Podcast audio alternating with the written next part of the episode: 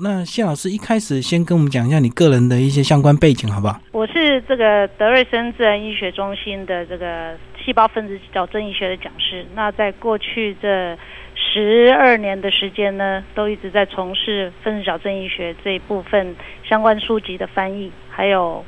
课程的讲授。好，那关于这本书的这个作者，是不是也跟我们听众朋友稍微介绍一下这个汤纳鲁定医师？哎，对，这个作者 Donald Rudin 哈，他本身是在做这个分子生物这一部分的研究啦。那他尤其跟那个细胞分子矫正医学里面这个前辈啊，非常重要的一个人物叫做这个 Abraham Hoffer 呢，他们从事对于精神科疾病的这个用细胞分子矫正医学的方法，也就是说利用大剂量营养素的方法去做治疗。嗯，那他们原则上这本书呢，就是他跟 Dr. Hoffer 呢，大概经过十年这个追踪啊，还有临床上的观察，对于 Omega 三这个必需脂肪酸。对这些严重的精神病患呢，在治疗上产生什么效果的一本这个研究报告的集结。所以简单讲，就是 omega 三它会影响到我们的细胞分子，就对了。哦，那是当然的，因为人体的细胞膜啊，所以为什么 omega 三这么重要？就是说，人体的细胞膜的结构原则上啊，它是由必需脂肪酸所构成的。对。那其中一个重点就是 omega 三。那 omega 三主要的来源是有哪一些？像我们过去印象好像鱼油就有 omega 三、omega 六，对不对？对。那还有哪一些呃食物的来源有 omega 三？我们书上有一个表列哈，那上面就很明确的在说明说，这个当然讲到脂肪，它是非常复杂的啊，它有分这个饱和不饱和啦，然后不饱和里面又分单元多元啦，那。omega 三这个东西呢，是属于在呃那个 polyunsaturated，就是说多元不饱和里面，原则上它有 omega 六跟 omega 三。因为 omega 六的来源非常多，好，omega 六的来源包括我们平常所接触的这些脂肪，好，花生油、玉米油、黄豆油，像玉米油、黄豆油就是一般我们所称的沙拉油，啊，那这些麻油啦、芝麻油啊这些啊，都是属于 omega 六的油脂，也就是说。原则上，我们从日常饮食啊，它摄取的来源是非常非常丰富。那反而是 omega 三，它的来源非常的稀少。如果以动物性的来讲的话呢，它就是这个以鱼油啊，我们所知道的所谓鱼油啊、海豹油啦。那植物性的来源呢，就更少。那这个，我觉得亚麻仁籽油啊，这个应该是上帝给。这个人类的一个礼物啊，它有非常丰富的 omega 三。那另外的话，就是像海藻类的，最近几年有开始在从海藻里面提炼 omega 三的也有，只是说这个来源是比较不普遍，而且取得成本也是比较高的。所以简单来讲，就是亚麻仁油它有非常丰富的这个 omega 三，就对了。对，因为亚麻仁油为什么会被选择作为临床上这个这个测试的对象呢？原因有好几个，第一，它容易取得，它的来源呢便宜，然后它有非常 concentrate 的 omega 三的这个质量哈。嗯。因为像以一般亚麻仁籽来说，一般的亚麻仁籽就含有这个大概五十三 percent 的 omega 三，也就是说，它榨出来的脂肪里面有五十三 percent 就是都是 omega 三。那如果是一个比较特别的品种，叫做 Golden Flaxseed，那个黄金亚麻仁籽的话，它甚至于高达六十一到六十三 percent 的 omega 三。所以就是亚麻仁油，它的萃取出来的成本是最低，相较于这个鱼油或海豹油这样子。因为分子矫正医学里面所强调的叫做大剂量，那所以说，如果你是大剂量的在使用的话，当然成本是一个非常重要的考量因素啦。就是要让大家每天都吃得起的话，才有意义，就对，哼哼。对。那接下来这本书其实也有提到说，现代人这个营养失衡的一个问题，因为精致食品造成我们的很多危害。那简单来讲，就是因为精致食品造成我们少了很多 omega 三的这个呃成分，对不对？对，其实不只是精致化的结果，就是说我们在农渔牧业饲养的结果，因为你饲料，比如说。过去如果说是草饲的牛只呢，它透过这个摄取青草啊，比如说它牧放在天然的草原啊，那它从天然的这个草料里面，它就可以得到一个程度的 omega 三。嗯，好，还是母亲呢它这个如果摄取一些比较均衡天然食物的来源的话，它母乳里面也会含有某个这个一定足够剂量的欧米伽三，供给婴儿使用。那由于我们的这个整个饮食在改变，那我们的畜牧啊一些这个方法在改变哦，所以导致于我们食物来源的 omega 三非常的稀少。所以刚刚就有讲到说，这个牛如果是天然的呃放养的话，它吃天然的牧草，它也会呃我们吃的牛肉会产生一定量的这个 omega 三。但是现在很多呃牛羊都可能都是这个人工饲养。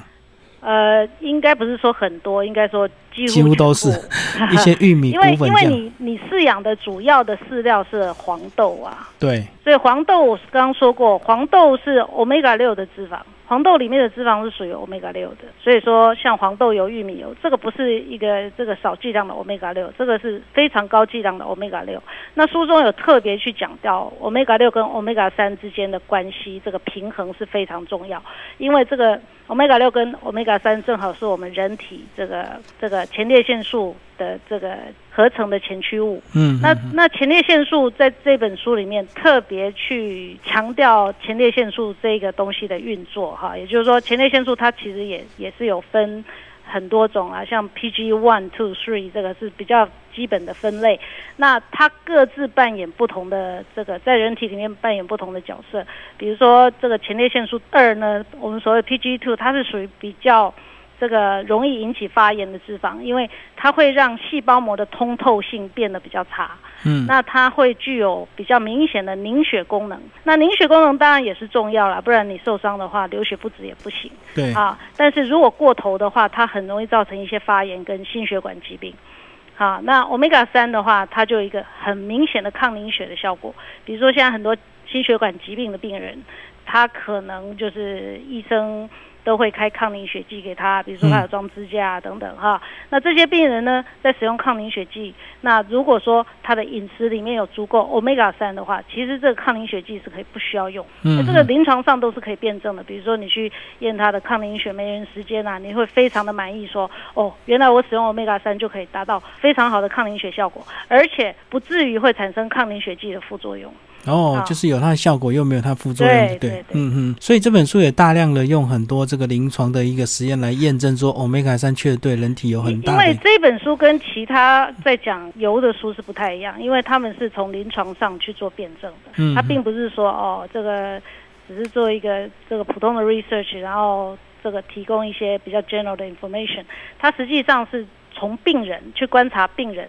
好，包括精神疾患啊，还有这个关节炎的病人啊，还有这些心血管疾病的病人啊，那经由 omega 三啊。去做这个大剂量的使用之后，所做所产生的一些临床上的一些疗愈的一一些记录，这样子。那其实这本书写的这个内容涵盖面非常的广，就是说原来 omega 三会影响到我们的慢性病，呃，肌肤美丽，或者是小孩子，或者是精神各方面，全部都会被影响。哎，哦，那当然，那当然。其实如果要讲深入一点的话，你就要就细胞这个分化的过程去做探讨，因为其实每一个人最原始的存在都是一颗细胞是，嗯啊，就是你的受精卵嘛。那受精卵经过七天的分化之后，在这个生理学上我们叫 gastrulation。那 gastrulation 到了七天之后，它开始分层。嗯，那最外的叫外胚层，那外胚层最后长成了我们的脊椎、脑神经系统，还有包括我们的皮肤。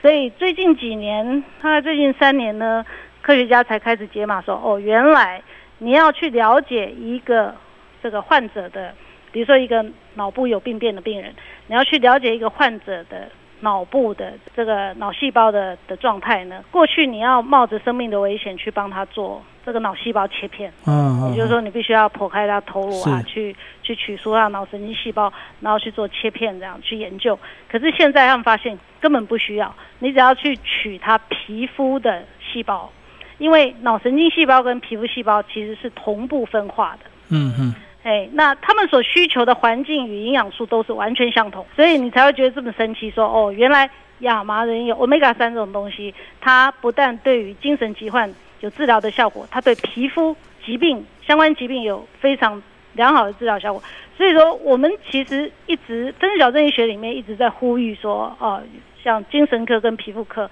你们所面临的可能都是同样一个源头的问题。啊，比如说在古典的这个 B 三缺乏症里面，我们有探讨到维生素 B 三的缺乏症，是因为维生素 B 三它非常的关键，因为它关系到这个脂肪酸的新陈代谢。那如果说你 B 三缺乏，那当然你人体无法利用脂肪。那但是呢，如果你脂肪酸上是缺乏的，你在临床上所表现的就跟你跟维生素 B 三缺乏是一模一样的。嗯，那维生素 B 三缺乏，我们小学三年级都学过，啊，他得到的病叫做超皮症，因为皮肤是你肉眼可以观察得到的，嗯嗯，所以你认为它叫超皮症，但是古典超皮症的患者，他不但只有皮肤的问题，他同时还会有精神分裂的问题，是，哎这是值得探讨的哈。但是因为源头都来自于脂肪酸无法被有效利用，或者是脂肪酸无法被有效摄取。所以他们所造成的结果都是一致的。这个这本书里面有非常深刻的分析呀，对于这一部分，对。好，其实这本书的章节非常的多，内容非常扎实，也提到 omega 三对我们人体的很多方面都有影响。那既然有影响，那听众朋友就一定很想知道，那重点我知道有影响，那到底要怎么样来进行体质的改造，或者是我每天到底要进行怎么样的饮食的一个改变？对对，主持人，你这种问法当然就是一般人在问的。嗯，啊，但是你忽略掉一个重点，就是说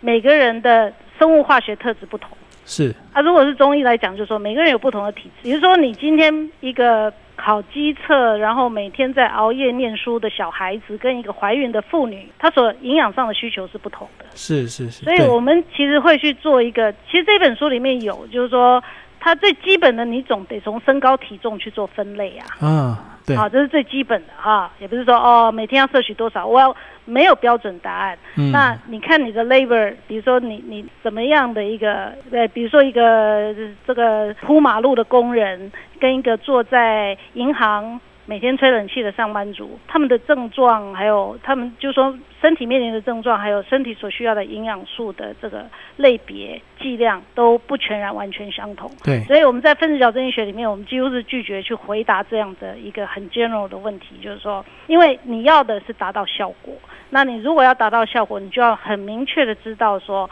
以你目前身体的状况啦，还有你劳力的类别在哪里啦，性别啦，身高体重啦，年龄啊等等，去看看你所需要的这个剂量是多少。当然，这个书上也有一个很粗略的这个建议啦，就是说以你的身高体重去摄取。嗯，那原则上就记得，比如说像主持人，你可以透露说你大概几公斤？哦，我大概七十五。OK，那如果你七十五公斤的话，我们大概就会建议说，你的摄取量会在落在七十到八十之间，就对。好，七十这个 CC 到八十 CC 之间，每日剂量。那这个每日剂量是分子矫正医学的剂量，这个不是什么国际标准这个建议使用剂量啊，RDA 这这个剂量。那这个剂量是以分子矫正医学的剂量，就是说你这个剂量就可以达到，就是说调整你体质的剂量，也就是他。书上讲的所谓 omega 三体质调整计划里面的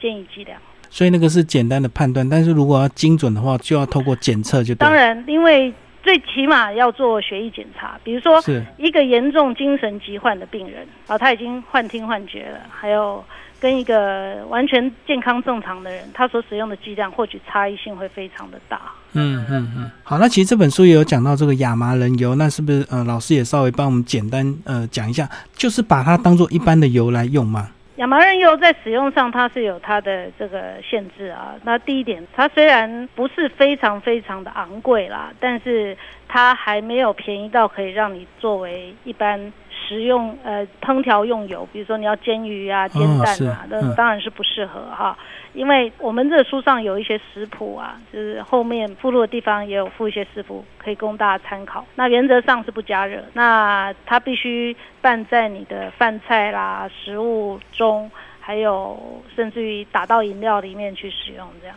哦，不是说直接就把它取代成花生油或这个大豆沙拉油它它它是没有办法去加热作为烹调使用油的，是会被破坏吗？当然当然，嗯嗯，太可惜了啦。所以一般就是用冷拌就对了。哎，对。好，那最后这个呃，老师再帮我们讲一下，如果听众朋友呃读完这本书还有一些疑问的话呢，呃，是不是也可以透过你们这个庄园来进行一些协助？呃，对，我们在这边有一个自然医学卫教中心。那如果听众朋友有需求的话，可以就是说，我们也有例行性的课程。好，那他们你们可以来报名，然后做进一步的了解。最后，老师跟我们讲一下这本书的这个目标读者，也是我们一般的这个读者吗？嗯哼，就是对健康需求有有因为我我觉得这个读者群会非常的广泛啊，因为今天不管你落在哪一个年龄层哈。当然，这样的一个类别的书看得下去的，大概会是中年上的人啊。是。那那因为他在健康上，他已经发现说，哎，他健康上已经产生了一些疑虑啊，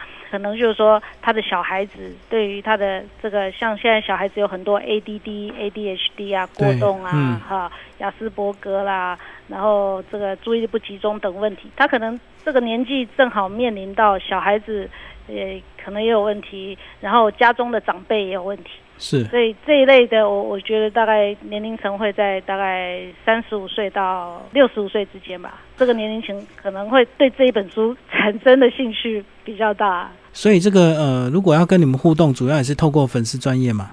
哎，你呃也可以，那你也可以直接电话咨询我们德瑞森庄园自然医学中心，也可以做一个了解。好，那最后那个呃，老师是帮我们讲一下，这个听众朋友或者是一般的人，如果透过健诊，然后进行亚麻仁油的一些这个饮食的一些改造的话，它大概需要多长的一个时间，我们人体会有明显的一个改变？那这一个应该是蛮立即性的啦。其实你看书中的，它很多都是几天之内，或者是几个礼拜之内就有明显的改善。当然，你要临床佐证的改善啊，需要透过一些检测嘛，血液检查啦等等啊。那所以说，如果他检测的时间是拉的比较久的，所以他可能得到的这个数据啊，可能是经过时间比较长。但是就这个受测者，也就是说这些呃患者呢本身的这些反应啊，其实。在很短的时间都会看到很明显的效果。那这本书的话，其实它的范畴还是算于这个呃自然医学的部分嘛，对不对？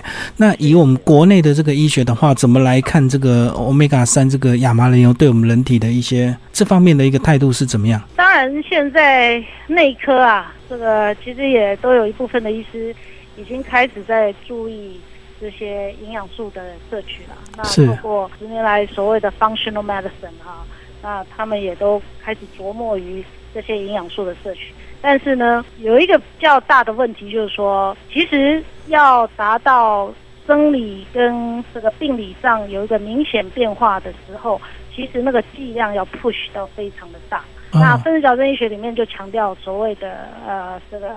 这个 biochemistry 的 individuality，就是说每一个人的生物化学特质，也就是说每一个人他所需求的剂量。还有他所需求的这些营养素的类别是不同的，是，所以说这个。它必须是单方的去使用，没有办法就复方上去使用。但是你现在看到外面的一些保健食品，通常都是复方的。哎，我 omega 三有多少啦？我的 B 六有多少啦？我 B 十二有多少啦？我的镁有多少？当然，一般补脑的配方大概就这几样哈。那个 phosphatidylcholine 就是那个软磷脂类的 PC 那些东西哈。但是呢。其实，在临床上，他们分子矫正医学就治疗上来看，嗯，它必须要单方大剂量，对。啊，所以说亚麻仁油变成是一个很好的选择，因为呃，医师可能比较着重于这个鱼油的使用啦，是，就就它落在 EPA 跟 DHA 这部分啊。